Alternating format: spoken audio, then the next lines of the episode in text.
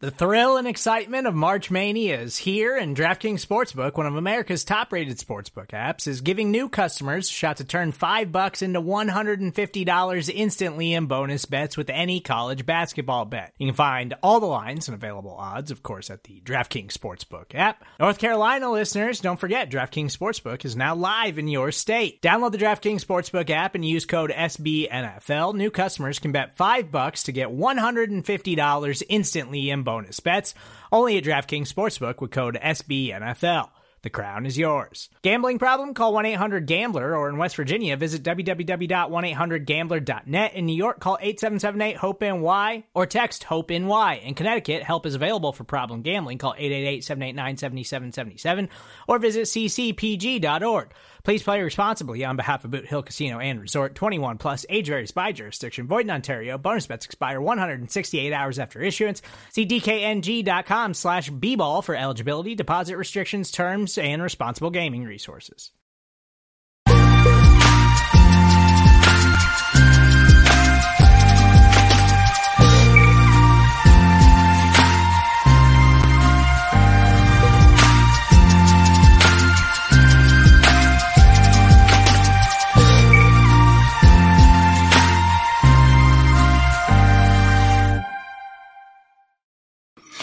What's up, everybody? It is a victory Monday on the Orange and Black Insider Bengals podcast. We get to talk about the Cincinnati Bengals getting a huge win against the New Orleans Saints down in the Big Easy, and the Bengals right the ship, get to three and three.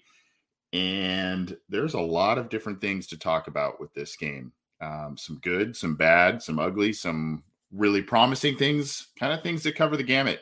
I'm Anthony Cosenza with CincyJungle.com and of course, this is the Orange and Black Insider, as I mentioned, part of the Cincy Jungle and SB Nation channel of podcasts. You can get this show and the others on your favorite audio streamer iTunes, Stitcher, Spotify, Google Podcasts, iHeartRadio, and of course, you can subscribe to our YouTube channel right down here. You can click that little square and do that. We do have memberships on our YouTube channel now as well for some exclusive material, giveaways, and other stuff. So you'll want to be a part of that. We appreciate all of the support that you've shown this show and, of course, the others on the Cincy Jungle podcast channel. Coach Speak and Chalk Talk, Matt Minnick from Matt Minnick, as well as Talking Football with Bengal Jim and Friends. Uh, he and the gang put on uh, some big big celebrations, tailgates, pregame parties, all kinds of stuff in New Orleans. I am so jealous that I was not there. I apologize for not going on yesterday to talk about the game shortly after it. I did have some other things uh, unfortunately pop up, and then I was going to go on later. That didn't happen, so I decided, hey, let's let's sleep on it, and we will talk about everything in the morning. At least morning for me, afternoon for some, other times for others, and then we'll get to all of it there. So, at any rate, happy to be with all of you, however, you may be tuning in live or after the fact. Appreciate it. So, the Bengals kind of win a shootout 30 to 26. By the way, I think most betting platforms, including uh, DraftKings and whatnot, has had that had this game at about three points. The Bengals win by four, so that's always that's always something that cracks me up when I see that. Thirty to twenty six, the Bengals win.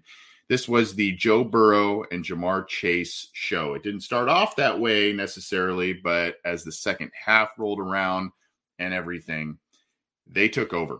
And that is absolutely what transpired. The Bengals defense, they held their ground a little bit in the second half, but really let up a lot of points and a lot of big third downs. We'll talk more about that in this game to make it you know, it kind of seemed like the Saints kept putting this game out of reach. You know, the Bengals would kind of climb their way back in it a little bit, get it within a possession, and then all of a sudden, you know, the Saints would kind of kick another field goal, and all of a sudden you're, you're facing a nine point deficit. And and you know, with the inconsistencies on offense that we've seen this year, it seemed like it was a lot of you know, it, it seemed I don't want to say insurmountable, but I mean, it seemed very tough for the Bengals to be able to to climb back in it. But a couple of big plays by Joe Burrow, a couple of big plays by Ja'Marr Chase, and uh, the guys who were former LSU Tigers went back to the Superdome and created some more magic for the for the away team this time.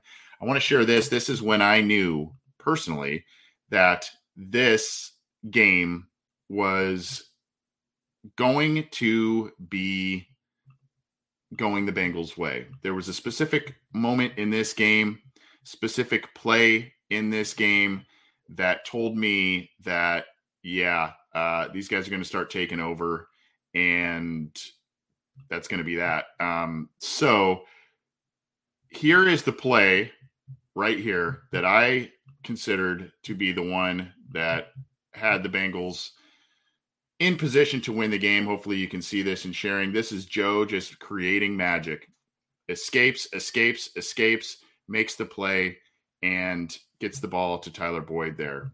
That is the play right there in the in the second half where he ended up, uh, you know, it was early in the fourth quarter. The Bengals were playing catch up there, and ultimately, that's when I knew that we were going to start to see something special uh, you know, there were a lot of different moments, a lot of different frustrations in this game, and early there were some some unforced errors that really were staggering. You know, Tee Higgins had a had an uncharacteristic drop early in the game that stalled out a drive. You had the Trent Taylor fumble on a punt return. He had a couple of nice returns, but that that initial punt return, it looked as if he wasn't even initially touched or the ball wasn't punched out or anything. When he started to bobble it, it was bobbled, and then a guy got his arm on it and he lost the ball. Of course, that led to the early touchdown for the Saints. And so some uncharacteristic errors. And then, of course, you had Trey Hendrickson on the third and 25. And we'll talk about the third down situations. On a third and 25, he has a roughing the passer penalty on Andy Dalton and uh, pretty inexplicable in terms of what, you know, what was going through his head there. But um, at, at any rate, some inexplicable errors, some unforced errors, and the Bengals overcome and still get a win that I think will transform their season. And there are a couple of reasons for that. And we'll talk more about that a little bit later in the show. Let's get to, as we usually do, uh, we'll get to the box score. And hey, if you got some questions, you can call or text 949 uh, 542 6241. You can call or text there. I'm seeing some questions in the live YouTube and Facebook chats. Go ahead and leave those there. We'll we'll take a couple of questions on here, and I see one here. Uh, where where was this one? I should probably ask this later from Sterling Sherwood on the Cincy Jungle Facebook page. I should probably ask this later, but I'll forget. Hey, it happens. I forget a lot of stuff. I, I I do the show sometimes. I even plan it out. I do all this stuff, and then I'm like, oh man, I forgot to talk about that. But it happens to the best of us, Sterling. Don't worry about it. I should probably ask this later, but I'll forget. Do you think that those two divisional losses is going to hurt us in the long run? Well, it's not going to help. Um, that is for sure. The the two divisional losses, particularly in the fashion that you lost them, um, final play, you know, just and, and, you weren't playing your best ball really, especially on offense in those games.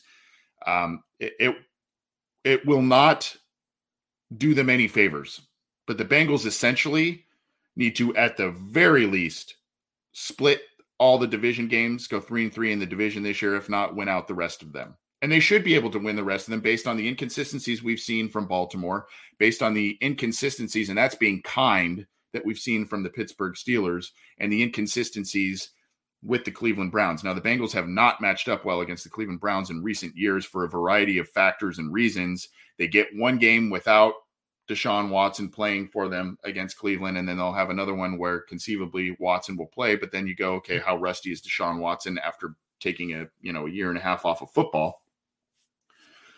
Up up for debate, but yeah, I mean the Bengals need to at a bare minimum go three and three in the division the rest of the way. The thing that does help them is their two previous wins that they had coming into this week were conference wins. So that helps in terms of playoff picture. And then, of course, you got those two teams you beat. The Jets are surprising people. I think they're four and two at the moment right now. And then you've got the Dolphins, who you know when when Tua is in there and playing, they were they were rolling there. So um, you know having those two wins will help you out if you're the Cincinnati Bengals. But those division wins, you got to you got to start collecting those. You got to go at least at least three and three, if not four and two in the division. If you're the Cincinnati Bengals, keep those questions coming. We'll get to a few more here as we roll on. Let's get to the stat lines. We've got a lot to talk about. We've got the stat lines. We've got, I, I want to go over some things in terms of drive summaries and play by play Um, we've got, uh, you know, some of the other team stats that we're going to go over. And then we're going to talk a little bit about how much this means to the Cincinnati Bengals season and some things that we saw that I feel were uh, positive signs going forward and, and, signs of growth, maturity, and adaptability. So we'll we'll talk more about that. Um, Stuart, I, I see your question there as well. I'm going to talk about that a little bit, and I'll pin up your question when we get there. But I do see it. I promise. I see it. Thank you for the question. All right, let's get to the box score as we usually do, and of course, I usually like to use ESPN just because it lays out things pretty nicely for my eyeballs or my liking, I, I suppose. Here's the passing. What a day from Joe Burrow after not having, you know, the best start to the season, has his best game of the season 28 of 37, 300 yards, three touchdowns, did take three sacks, but had a quarterback rating of 126. Very, very good game by him. Um, you know, it, it wasn't the deep ball variety, the bombs away variety, even though he got the 300 yards, 8.1 yards per per pass, etc. It, it's it was yards after the catch. It was take what's what's given to you. It was use Tyler Boyd, use Hayden Hurst, use Tee Higgins, and then get the ball to Chase and let Chase do his yards after the catch thing. Um, so it, it was a lot. That that's what I feel for our later uh, conversation here, that's where I feel there's a lot of maturity, a lot of growth and development for the Bengals that were shown in this game. And uh, that's what gives a, a, bit of hope going forward. I mean, they weren't out of it by any stretch, but they, uh, for for all intents and purposes, they had to have this game. They had to have this game to keep pace, even though their division is up and down. All of that, they needed to. They needed to have this game. Uh, you look at Andy Dalton. I I thought it was a pretty admirable effort by Dalton um, you know, uh, not lighten up the the the stat sheet or anything, but I mean, led a number of scoring drives. There were a lot of stallouts, eh, but ultimately, I saw someone who said this on Twitter. I think it was in response to one of my tweets or something, and I, I can't remember exactly who said it. My apologies, but someone kind of said, you know, this is you saw the difference between Burrow and Dalton, and you saw when it was crunch time, Burrow was the guy who stepped up. He kind of grabbed the team by the haunches and said, "Let's go." Dalton, he didn't shrink per se, but I mean, there was just a, a couple of, there was a throwaway, there was a sack taken late, um, all of that. And you kind of say, oh, you know, there's, you, you kind of had some memories, but I still thought it was a pretty decent game from Andy Dalton, who has played some of his best football of his career. And we've seen a lot of it. Some of the best football of his career has come against his, his old team.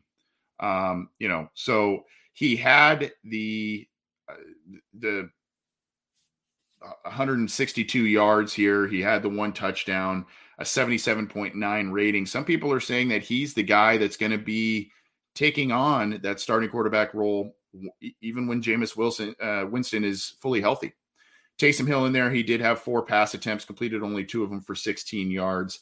Alvin Kamara, your your leading rusher, just uh, just came off of just under 100 yards, 19 carries, 99 yards. Um, they were running the ball very, very well against the Cincinnati Bengals. And this does not bode well going forward when you've got Baltimore, who does a lot of different things running the football, mobile quarterbacks, etc. And then, of course, you've got the Falcons who do the same thing, mobile quarterback, all of that. This does not bode well for the Bengals um, going forward.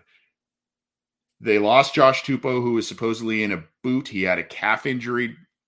My thing with the, I have a little optimism there because he was questionable to return in this game. He was not ruled out immediately.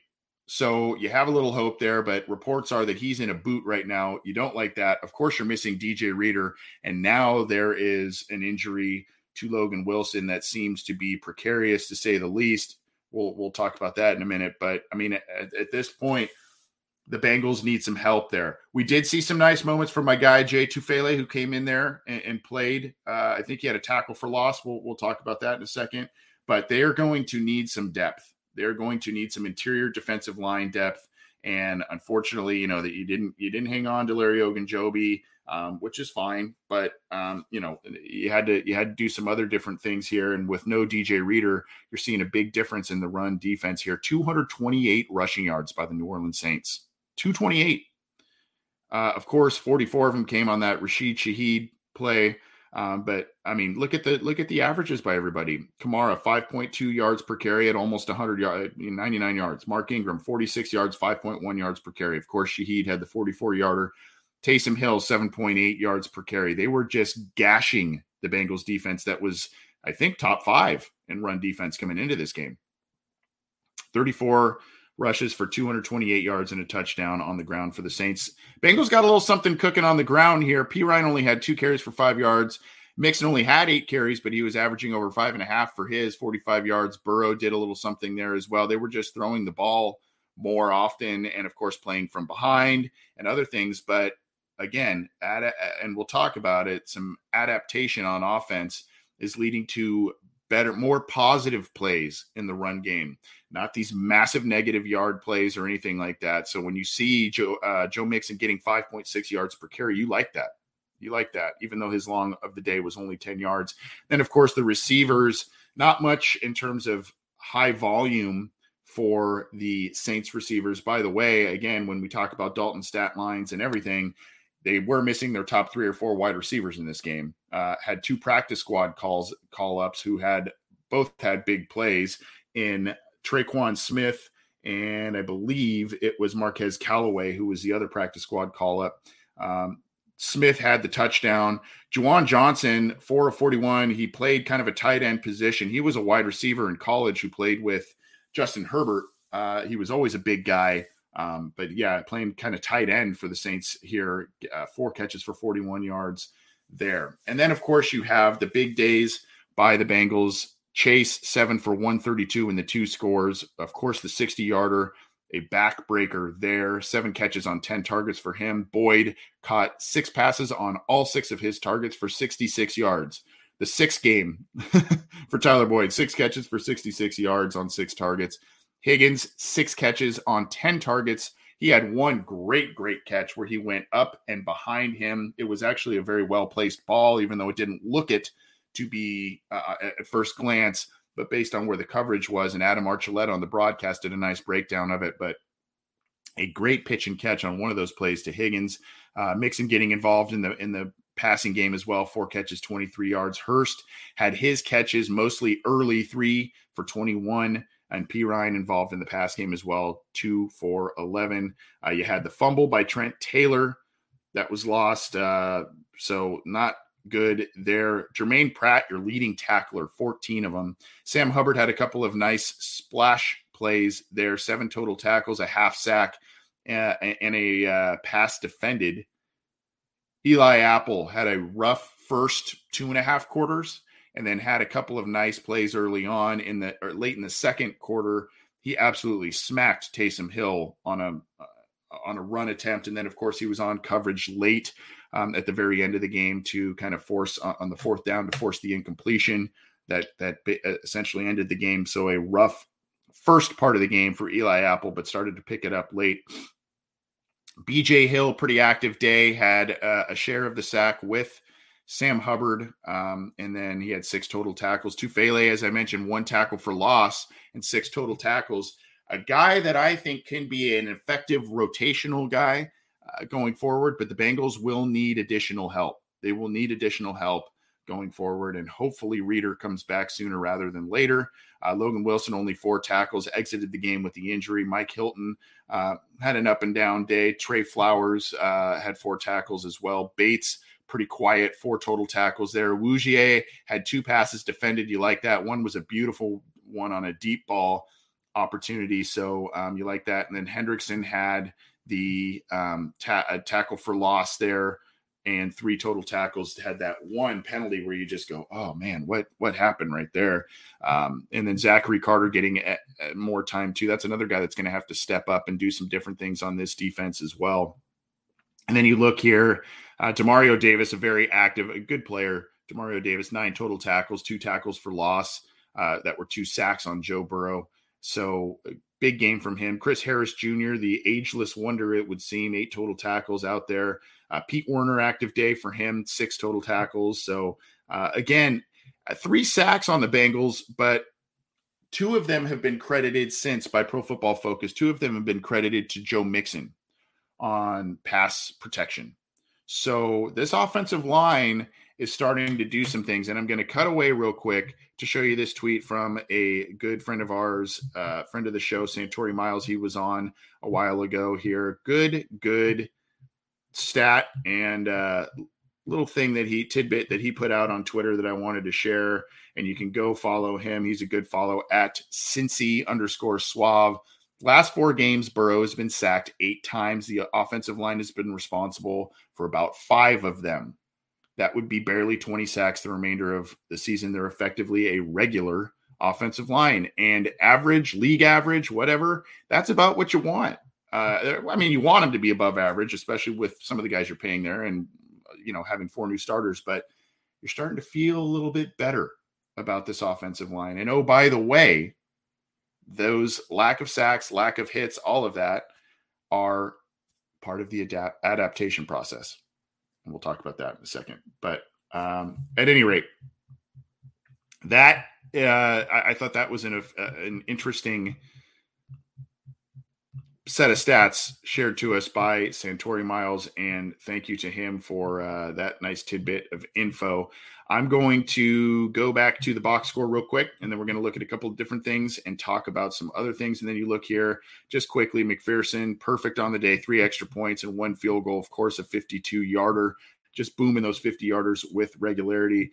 Wil Lutz, uh, four of four on his field goals. That that ended up. I mean, there's basically two elements to this game, really. If you want to boil it down to something real basic, aside from Burrow and Chase taking over, it's the Saints settling for field goals rather than touchdowns. And it was the Trent Taylor fumble that really kind of got the Saints early momentum and the Bengals needing to play catch up most of the day. Um, so they didn't they didn't have the lead really throughout most of this game, the Bengals. You see, Kevin Huber had a couple of nice punts here, three for 131, an average of 43.7. One of them inside the 20 with a 50 yard uh, long, long one there. When he got the ball, uh, it, both, both on kickoffs and punt returns, the Bengals uh, kind of had some nice returns. Evans kind of routinely put it at the 24 yard average mark. I mean, he was he was returning the ball a little bit. And then you had Taylor. I mean, he had 16 and a half yards on his two punt returns. It's just one of them was a fumble. So he had two nice returns on the day. It's just unfortunate that one of them had to, you know, end the way that it did. Um, and so now let's get to the. I want to point this out real quick. Um, well, let's go to the team stats, and then we'll we'll point out the drive summary too, because there's something very that that pops out at you when you look at that.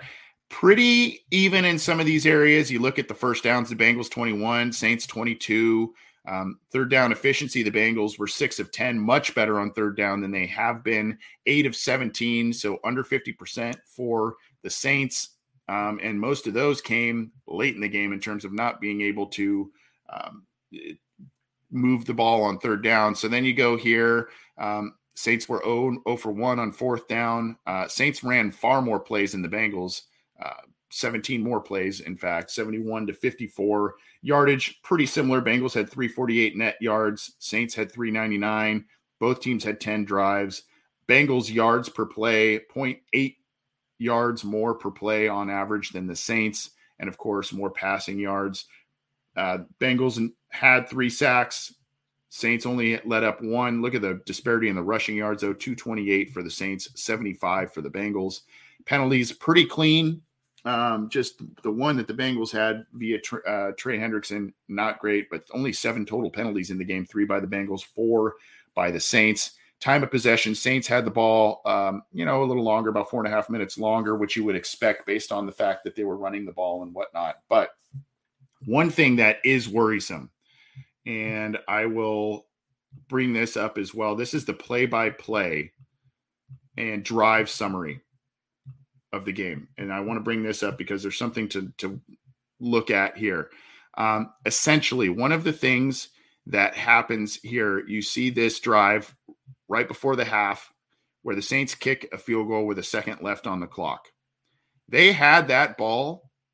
I'm scrolling up through all the plays. That was a 14 play drive. They started the that drive with five minutes and 43 seconds, so almost six minutes left on the game clock.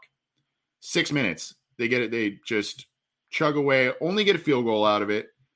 Um, And so then they, then it's halftime. They get the ball again for another 14 play drive coming out of half for seven, almost eight minutes. So you're looking at like 13 and a half minutes of the game clock wherein the Bengals did not have the ball. The offense that finally started to cook and was doing some positive things, they did not have the ball for almost an entire quarter in this game consecutively. Uh, I mean, you could consecutively is a rel- relative term with the halftime break, but that that's a little troubling. And that was uh, what coincided with that were in total, I counted five third and longs, which was about third and eight plus that the Bengals defense allowed. One of which was that inexplicable third and 25. Right here, third and 25 at the New Orleans 23. That was a pivotal moment in the game and where the Bengals made you know, you let that one go. You don't do the, the, the bonehead penalty. You just let them get maybe a handful of yards, keep it in front of you. You get the ball back. Who knows what happens from there? But that was a pivotal point on in, in the game. And so the Bengals did not have the ball for almost an entire quarter straight in this game. And then, of course, I, I counted, like I said, five third and longs, uh, third and eight, third and 12, third and 10, third and 25 that the Bengals allowed and that is troubling. Uh, and then when you're talking about when you're talking about the the injuries on the defensive line and, and in the linebacker group, that is something that is not boding well for the the Bengals going forward and the defense. They got to fix that. And and they've been for the most part they had been very good at getting off the field on third down instead of creating the big sacks or the big turnovers and that sort of thing. That's kind of been their thing is getting off the field on third down and not allowing a lot of third down conversions. Now, later when the Bengals kind of mounted their comeback, the defense stepped up yet again in the second half. They have not allowed a second half touchdown all season, which is a really, really amazing stat. However, when you look at that, you look at the end of the second quarter and the beginning of the third, it it felt like forever since the Bengals had offense had the ball. And so you're talking about 28 straight plays ran by the New Orleans Saints offense. A lot of them on the ground and a lot of them gassing the Bengals and gashing the Bengals. So that is, uh, you know, that's something that the Bengals have to clean up for sure. One headline, we talked about it a little bit. Tupou out uh, of this game. We'll have to see what happens there. It sounds like Reader may be coming back soon. I hope. Um, he was on the the short term IR. But here is on Cincy Jungle. I will pin this article for you. There is real concern with Logan Wilson's shoulder injury, and I believe that report came from the Cincinnati Enquirer's Kelsey Conway. Here is, uh, and so the, the big concern with it is not just a shoulder injury, but it is a shoulder injury to the same shoulder that he had surgery on um, this offseason. So that is not good news there. He Wilson, of course, is one of the key players on the defense, very active player, and you know there were some issues when he missed some time last year. So hopefully this isn't you know this isn't something that keeps him out for a long long period of time but there is quote real concern with logan wilson's shoulder injury especially with it being on that same shoulder that he had surgically repaired recently so um, you know that's something to watch for, something to to monitor there. Um, let's see if there's a couple of questions here that we can. Um, P. Crowley here, 513. Is it me or our team's getting dangerously close to blocking Huber? There are a couple of instances that have scared me a little bit, that's for sure. Um, that's something that they'll need to definitely not have happen. Again, you've got a veteran punter there who's really truly towards the end of his career. And then you've got a new long snapper in there as well. So that chemistry still needs to be built. But yeah, that that's a play that they cannot allow to happen um, eh, eh, during the season because those are devastating, devastating plays within a game. Um, you see here, where are some of the others that there was one that I said earlier. Um, I think it was from Stewart, and it was basically about the offensive line. Uh, so I, I, answered that a little bit with Santori Miles's tweet that he put out there, but also the Bengals are adapting their offense a little bit. Teams are playing uh, and have been this entire year a lot of two safety, a lot of deep safety looks, a lot of things to take away the big play to Ja'Marr Chase and kind of have the Bengals dink and dunk their way, so to speak, down the field. And you know, it was it was a theme you kind of started to see in the postseason a little bit, and now you start to see it here. Uh, you know, some of the things I did like from the Bengals this week, they were they were better in the shorter areas of the field, the red zone, the the goal line type of situations. You know, you saw the the you know what was it four touchdowns to one field goal in, in terms of scoring. So you, you, like all of that as opposed to, you know, McPherson having to attempt three or four field goals a game, which was kind of part and parcel of the postseason last year in the early part of this season. You know, the Bengals were scoring in the 17s and, you know, the, the high teens or low 20s really in the postseason and early this season. But you know, you, they got up to 30 this week because of a lot of different things. But part of that is because of an adjustment in their game. And one of the adjustments is in the RPO attack that they are they are uh, introducing. This was a run late in the game here, and you can see here it was an RPO, and we'll play it again here for you. This is at a shotgun, and it it could have been an RPO type of look um, a little bit of a draw type of situation. But those are the types of things now. And, and the key with that is that is a play now that is churning up six, seven yards positive instead of some of these more traditional handoffs that were not working early in this year and netting three yard losses, two yard losses, a guy in the backfield immediately hitting Mixon or Mixon not making the right read, that sort of thing. That is is a play where it's kind of just get the ball one cut go, if that. Uh, you just saw Mixon was very decisive on that play. And obviously, what the Bengals were able to do in the passing game allowed them to run this kind of play and get positive yardage. That was the play before the big Joe Burrow dance around that I played earlier for you uh, for the for the big completion. Support for this show comes from Sylvan Learning. As a parent, you want your child to have every opportunity, but giving them the tools they need to tackle every challenge, that takes a team. Now more than ever, educational support tailored exactly to what your child needs can make all the difference. That's why parents have trusted Sylvan Learning for 45 years as the ultimate teammate in their child's educational journey, instilling in them a love for learning and a passion for reaching the next level. And Sylvan's Insight Assessment can identify gaps in learning and areas that could be of concern for your child. It's a 360 degree view into your child's learning that you can't find anywhere else and helps ensure that your child didn't miss something in school that might put them at a disadvantage in the future. And right now, it's the best price of the year at $29. Go to sylvan29.com to learn more and get your child's assessment for only $29. That's S Y L V A N 29.com. So, this, you know, the Bengals offense is adapting, their offensive line is adapting. And I think that that's where we can um, talk about what this win may mean for the team going forward. I put out this tweet. It got a little traction here. I just I, I wrote out, you know, I don't want to be hyperbolic, but that could be a season changing win for the Bengals. Got a lot of people interacting with that and, and seemingly agreeing with it. Um, and not only because it's a game that the Bengals get back to 500 in a division that seems to be so up and down with the other teams that are in it, but it's also a, a, game that we saw, like I said, an offense adapt, an offense do some different things to to find a different way to win.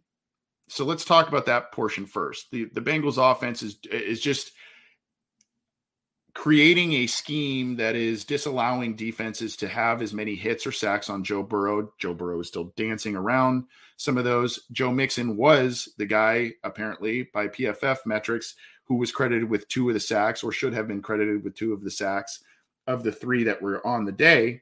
Uh, two of them from Demario Davis uh, on a on a blitz type of situation, if I remember correctly, uh, coming up coming up through the through the middle of the line there. But um, you know, you look at it and it's just last week, you know, there were there were cleaner pockets. This week there were some cleaner pockets, and there was just it seemed like there was a lot more decisiveness by Joe Burrow, Joe Mixon, and others. There was a lot more confidence, and there was a lot. I I, I think I had seen that uh, you know pretty much almost every single play was run out of shotgun. They did a lot of spread stuff, and and we know that Joe and and the crew like to run things out of that type of formation. So, I mean, you're seeing a team evolve and i think we wanted this evolution or this adaptation to take place earlier in the year but it's i mean it ta- these kind of things take time they don't they don't happen overnight and you've got a team that is hungry and has the ability to have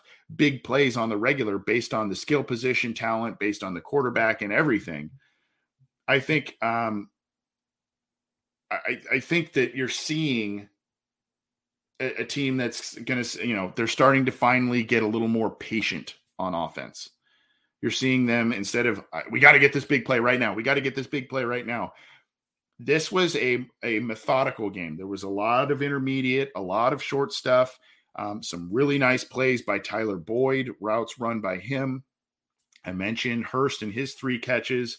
Higgins had six catches and a, and a couple of nice plays. And then you got the yards after catch stuff from Chase. And there were a couple of big ones uh, there.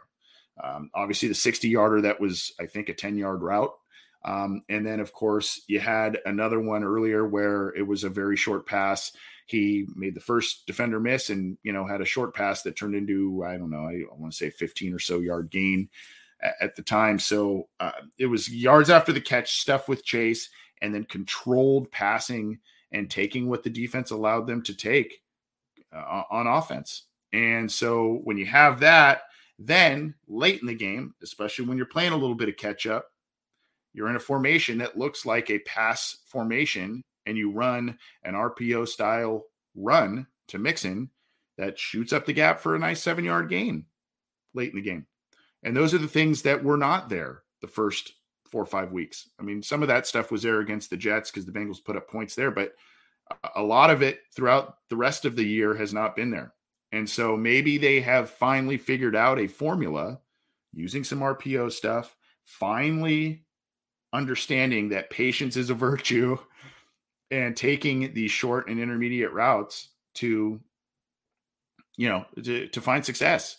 And really a lot of times too uh, what i what i would think too on a, lot of those more controlled passing situations as you hit that you hit a rhythm you get more confidence as an offense and you keep going and you build on it you build on it you build on it. And i think that's what we saw with the bengals particularly in the second half.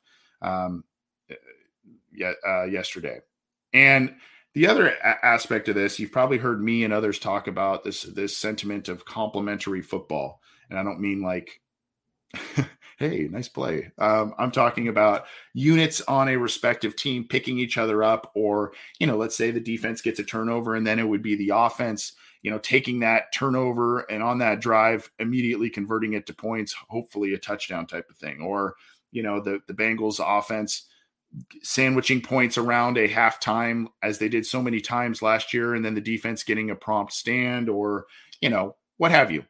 Special teams making their you know making their case as well. It also can be said that when a unit is not playing well having another unit pick it up pick up the slack and play well. So the first you know throughout most of this season the offense has not played very well but the defense has done pretty well they were allowing 16.4 points per game before this one and you know they were high up on run defense and all kinds of different metrics they were doing pretty well on defense they weren't making the splash plays, but they were they were keeping the Bengals alive in in winnable situations for sure. The offense didn't hold their end of the bargain in the, in a lot of those games. This week, the defense gave up almost 230 rushing yards. And that's maddening when you realize about how the top three, four wide receivers of the of the New Orleans Saints were out of this game. You knew that's what's that's what was going to be coming, and you could not match up well with it. but the offense rose to the occasion. And when it mattered most, they, they made comeback after comeback and, you know, ultimately decided that they were going to take over this game. They did. The, the former LSU boys took over the game, got a lead, and then lo and behold, the defense gets a stand late in the game to seal the win. So that is what I, you know, I, I think that's what we liked out of this one. The adaptation, the grit of, hey, uh, Bengals could have crawled in their shell in this one. They could have crawled in their shell in this one for sure. And they did not. They came up big and made plays towards the end there that did it. And I said it on, on Twitter as well. I, I gave a you know kind of a virtual round of applause to Andy Dalton. I know the numbers weren't gaudy. I know you know there were still some vintage Dalton kind of panic moments, but I you know I thought he played pretty well and well enough for them to win the game. It was more just you know they settled for one or two too many field goals, um, and you know early they took advantage of the Taylor turnover and uh, the Saints were in position to win this game, but I do think, for a variety of reasons, this is a season changing win. I don't want to call it a season saving win because we're still very early in the process of this. I shouldn't say very early, but we're still early in the season, so to speak. And so the but but at, there's a wild difference between three and three and two and four. I, I don't know. There's something about the look of that record to the eyeballs that is just way different. And then when you look at you know, where the AFC North is right now, it is wildly inconsistent, including the Bengals. Including the Bengals. That's, you know, I mean, here just a quick uh quick update and search on what the what the division is doing. There is no one running away with this division here. You have the Ravens still up top by virtue of not only the record, but the, the victory over the Bengals last week. So you've got the Bengals and the Ravens up top at three and three. You got the Browns and the Steelers both at two and four. The Browns are on a bit of a backslide right now. The Steelers had a nice win against Tampa Bay at home, but really, uh, you had Pickett leave that game yesterday. Trubisky comes back in, comes back in, uh, threw a touchdown. Uh, I mean, you look at the the records of home and away, home and away. It's just wildly inconsistent. Here's the Browns; they're on a three game skid. I mean, they were two and one and now they're two and four. So the Bengals, with that win, technically are in a tie at the top of the division. Baltimore has the you know the um the, the the, tiebreaker on them but you look around the league too the rams who won the super bowl against the bengals last year i think they're three and three right now you got the falcons who improved to three and three the saints are two and four but they're a pretty decent team who knows what would have happened if they had all their weapons healthy yesterday there's a lot of parity, but it's there's also a lot of mediocrity in the league this year. So you know, I don't I don't know what to make of a lot of that. And you got the Packers and the Buccaneers also struggling with two of the legends, Aaron Rodgers and Tom Brady. They're struggling. They both lost yesterday. So uh, at any rate, that's where I, I think this is a major, major win. It's not just, hey, you got to win and you're three and three, road win, and hey, nice story. It's how they won, not only in comeback fashion, but also doing so in, in a way that wasn't necessarily what we saw them. I mean, the, the, the chemistry and a lot of that stuff was was similar last year, and yeah, they did some short and intermediate stuff, but it wasn't the bombs away, big play, you know, uh, to Chase necessarily. Chase had a big play, but it was on a shorter pass that he made yards after the catch uh, opportunities with, and the Bengals just controlled the game with their passing. Um, and so you like that, and that you, you think they found that found a bit of a rhythm. They've done some different things with the run game that then they were doing last few weeks, and there was some effectiveness there, even though Mixon only had what I say eight eight carries. So um, I would think that a lot of these things that we saw work this week, I would think and hope that they are going to continue to be utilized in the weeks ahead in the weeks ahead. And now the Bengals have some some pretty winnable games on the slate here before the bye. Um, still not easy by any means, but um, you know they've got some games here. A lot of the NFC South uh, coming up here, I will pull up the schedule here of the next handful of games um, for you all to peruse. Here you go, right here. The Panthers are a mess. There's more stuff coming out with them. Panthers are a mess, but you've got the Falcons. They had a nice win yesterday, but they're up and down. They do have kind of an interesting run game that is similar in some ways to Saint the Saints. You know, the quarterback doing a lot of different things there. Browns, they like to run the ball. That's on Halloween. Then you've got the Panthers there. Then you've got to buy. So the the good news is, as uh, our buddy Marty Bannister said to me yesterday on Twitter, the Bengals don't leave the state of Ohio for the next, you know, three four weeks between the between the games they've got. Home for Falcons, they go to the Browns, home for the Panthers, then the bye week, and then they go to Pittsburgh for a big big game, night game. Uh, but if you look at those games here and what we've discussed, these all seem like winnable games. But some people may be looking at the Bengals on their schedule from the other side of the fence and saying, you know, that, that Bengals aren't the same, blah, blah, blah.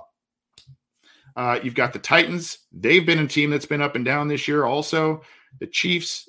They they're very good. They lost uh, lost to the Bills yesterday. Then you've got Browns, Bucks up and down, Patriots up and down. You've got the world beating Bills, and then you end it with the Ravens.